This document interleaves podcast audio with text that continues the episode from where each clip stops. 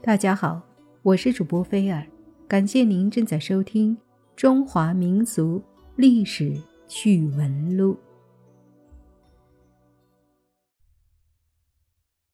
北宋熙宁九年，王安石二次变法失败后，再次被罢去宰相之职，贬往江宁府，封了个金国公的闲职，住在城东门外的半山园。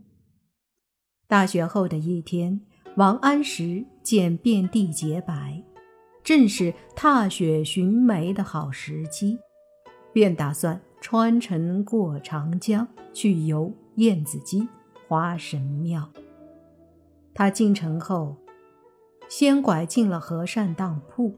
原来这家当铺的老板严中元和王安石是同乡。王安石为相时，严中元因家贫，曾投奔过王安石。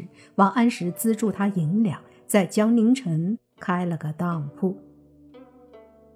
今天，严中元见恩人到来，忙命家人准备好酒好菜款待。掌灯时分，严中元正准备请王安石入席，忽听前边当铺里传来一阵争吵声。听声音像是朝奉，也就是当铺管事人和人争论着什么。严中元和王安石来到了前边的当铺，只见柜台外边站着一位书生，手里拿着一幅画。朝奉见严中元出来，忙上前说：“老板，他要当一幅画，我已看过了，是一张一文不值的破画，却要很高的价，咱不能要。”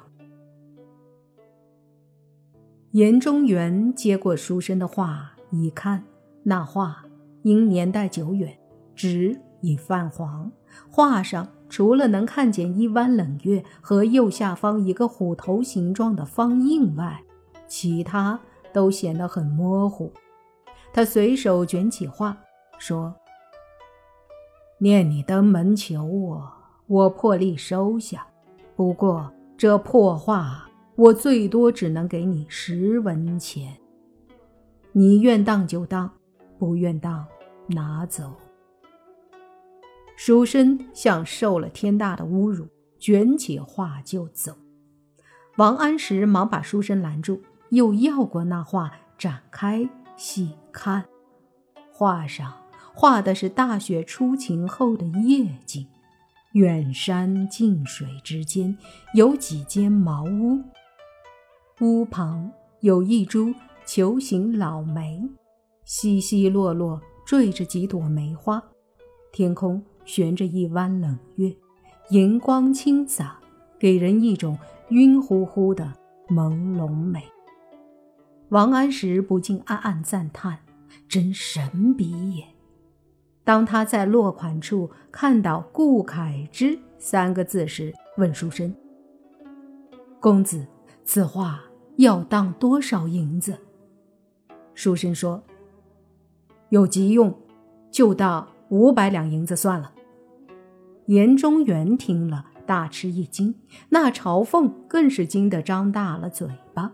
严中元忙对王安石说：“快将此画还给他吧。”王安石沉吟了一会儿，说道：“中元兄，将此画收下，取银给他。”又转身吩咐朝奉说：“将画收藏起来，妥善保管。”严中元似乎不相信自己的耳朵，待王安石再次告诉他把画收下，取银给他时，他才明白是王安石替他做主收当了这幅画，并且依了书生要的当价，心中大为不满。一张破画。凭啥给他这么多银子呢？他虽不高兴，但又想自己的当铺是王安石店的本钱，按说他也能当一半家的。况且以往王安石帮自己出谋划策，从未失算过，便吩咐朝奉取银给他。第二天。王安石告辞严中元，游燕子矶去了。新年过后多天，还不见书生来赎画，严中元慌了，心想：王安石一句话卖个人情，屁股一拍走了，可倒霉的是我呀！那张破画一旦损坏，那穷小子来赎画，岂不是又讹我一笔钱？他心中烦恼，整日的心焦神倦。又过了些天，忍不见那书生来赎画，他越想越恼，便以亏本为名，将当铺关掉了。王安石闻讯赶来，质问严中原：“就因那几百两银子，就关了当铺？”有啥想不开的就直说，何必这样呢？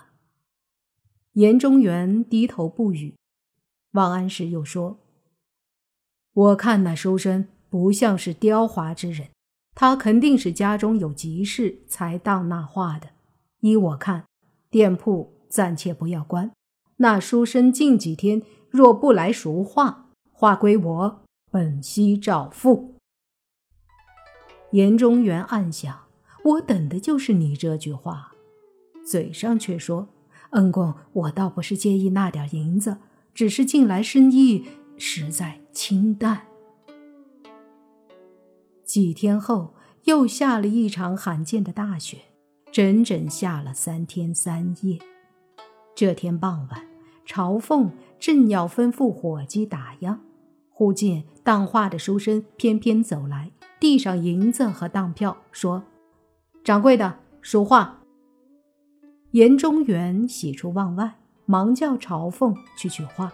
书生接过画，只看了一眼，又将画一卷递过来，说：“掌柜的，拿错了，这幅画不是我的。”严中原一听这话就急了，心想：这穷小子果然讹人来了，忙说。我的当铺自开业以来，只收过你这一幅画，绝不会拿错的。那书生一副胸有成竹的神情，听了严中原的话后，连连摇头。严老板，你再把画拿出来仔细看看吧。假若我说错了，五百两当银全归你，画也归你。若你给我的是假画，你再加倍给我五百两银子，行吧？严中原慌了，忙吩咐伙计去半山园请王安石来解围。王安石来到当铺，问明情况后，谦和地问书画的书生：“公子，这不是年前你来当的那幅画吗？”书生摇摇头说：“那日当画，你们都看得清楚，题为《雪霁月夜梅花图》。”画上有雪有月有梅花，可这幅画上有雪有梅花，却没有月亮，分明是贵店用假画换了我的画。王安石听罢，忙取过画来观看，不由得大吃一惊，那画上真的没有了月亮。严中原也忙凑上来一看，确实没有了月亮。吓得他脸色发白，直冒冷汗。原来那天他也记得画上是有月亮的，但如今纸没坏，画未损，怎么会没了月亮呢？他拉过王安石，背着书生说：“恩公，你认得很多大画家，能否请一个来给画上再添个月亮？”王安石说：“这不行。”怎么能这么办呢？他们转过身，书生冷笑了一声：“五百两银子还是小事一桩，我若到官府告你偷换当主的当物，还要封你的当铺呢。”严中原听了一屁股跌坐在地上。王安石凝神想了想，对严中原说。严兄，请起，我自有办法。又细细的看那画上的浅红色印章，接着又跑到门外看了看灰蒙蒙的夜空，屈指推算了一会儿，自言自语地说：“莫非真是传说中的那幅神画？”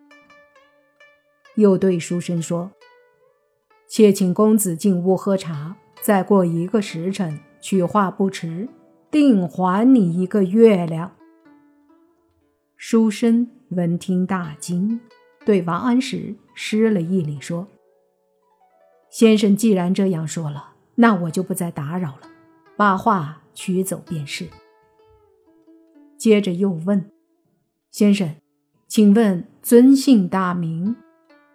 王安石笑了笑说：“老朽王安石，请问公子何故要当这宝画？”书生一听“王安石”三个字，忙跪倒在地说：“原来相爷在此，晚生冒昧，多有得罪，请相爷恕罪。”原来书生是苏东坡的学生。苏东坡原属朝中保守派，曾竭力反对王安石变法。